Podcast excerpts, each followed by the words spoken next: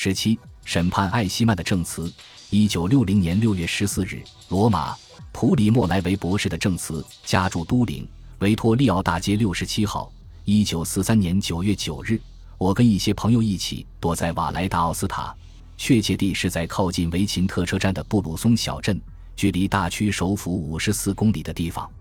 先前我们组建了一支游击队，我记得其中有不少犹太人，如圭多巴基，目前是以奥利维蒂公司代表的身份待在巴黎；还有切萨雷维塔，以及后来与莫米利亚诺结婚的路恰纳尼幸母，目前定居在米兰。是对抗魔鬼的女人一书的作者，还有万达马艾斯特罗，被放逐后死于一所死亡营。有一个名叫梅奥利的家伙也加入了我们一伙儿。因为他是一名内奸，不久后就出卖了我们。除了切萨雷维塔成功的逃走之外，我们全都在1943年9月13日被捕，并被押送至达奥斯塔的法西斯国民卫队的兵营里。在那里，我们遇见了法西斯国民卫队队长费洛。他得悉我们都是大学毕业生后，对我们相当友善。他后来于1945年被游击队击毙。我应该承认。作为游击队员，我们当初相当缺乏经验。不过，法西斯军士们显得更缺乏经验，搞了重什么审判。他们之中有一个阿尔托阿迪杰人，讲一口标准的德语；有某个叫卡涅的人，他之前曾出卖过另一支游击队；也有我们的这个梅奥利。他们指望从我们嘴里得知其他游击队员的名字，尤其是那些头头们的名字。尽管我们都有假文件。但我们立即声明自己是犹太人，这样做的结果对我们相当有利。由于他们对我们的屋子搜查的那么粗糙，连我事先已经藏在屋子里的地下活动传单和左轮手枪都没有搜出来。国民卫队队长得知我们是犹太人，而不是真正的游击队员，就对我们说：“你们不会有任何麻烦的，我们把你们送到摩德纳附近的佛索利营地去。”他们按时发给我们供给士兵们食用的饭菜。一九四四年一月底，他们用一列客运火车把我们送到佛索利。在那个营地里，当时我们过得相当好，人们不谈论大屠杀，而且气氛足够平和。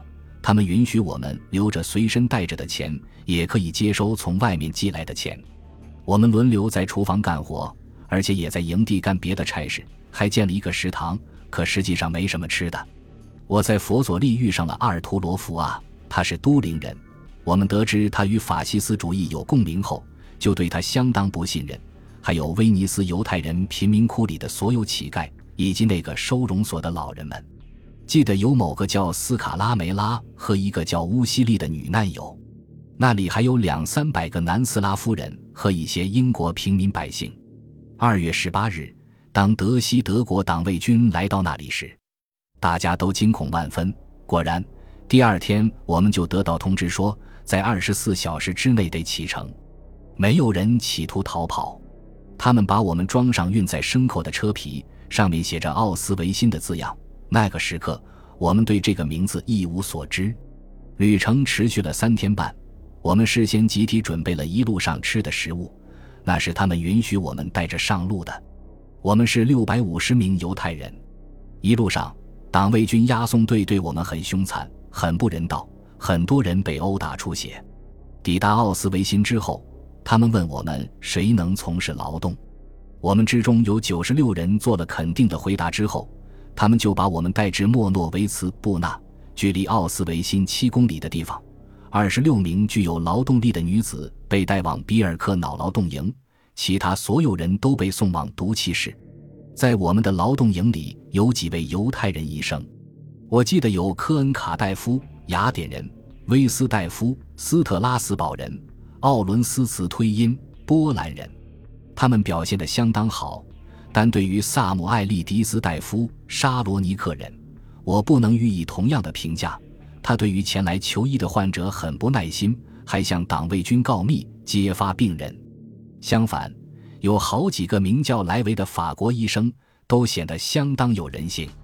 我们的劳动营营长名叫约瑟夫·勒辛，荷兰籍的犹太人，是职业的乐队乐师，有二十至六十人归他指挥。作为九十八号劳动营的负责人，他不仅凶狠，而且对人刻薄。那个营地里的劳工中，我记得有一个叫迪波尔托的罗马人，还有一个人叫帕翁切罗。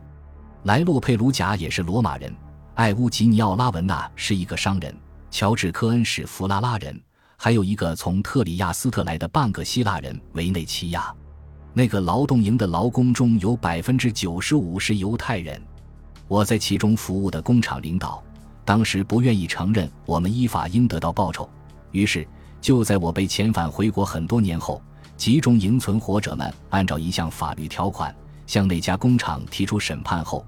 他们就承认错误，并偿还我八十万里拉的酬金作为对我的补偿。苏联军队抵达后，我们又被转押至奥斯维辛集中营，等待能否遣返回国。漫长的回国历程相当惊险离奇。苏联人告诉我们说，我们只有从海上回国的可能，就索性让我们在敖德萨上了船。他们先把我们转送到卡托维兹，然后抵达明斯克和斯卢茨克。感谢上帝开恩，最后我们终于回到了意大利。本集播放完毕，感谢您的收听，喜欢请订阅加关注，主页有更多精彩内容。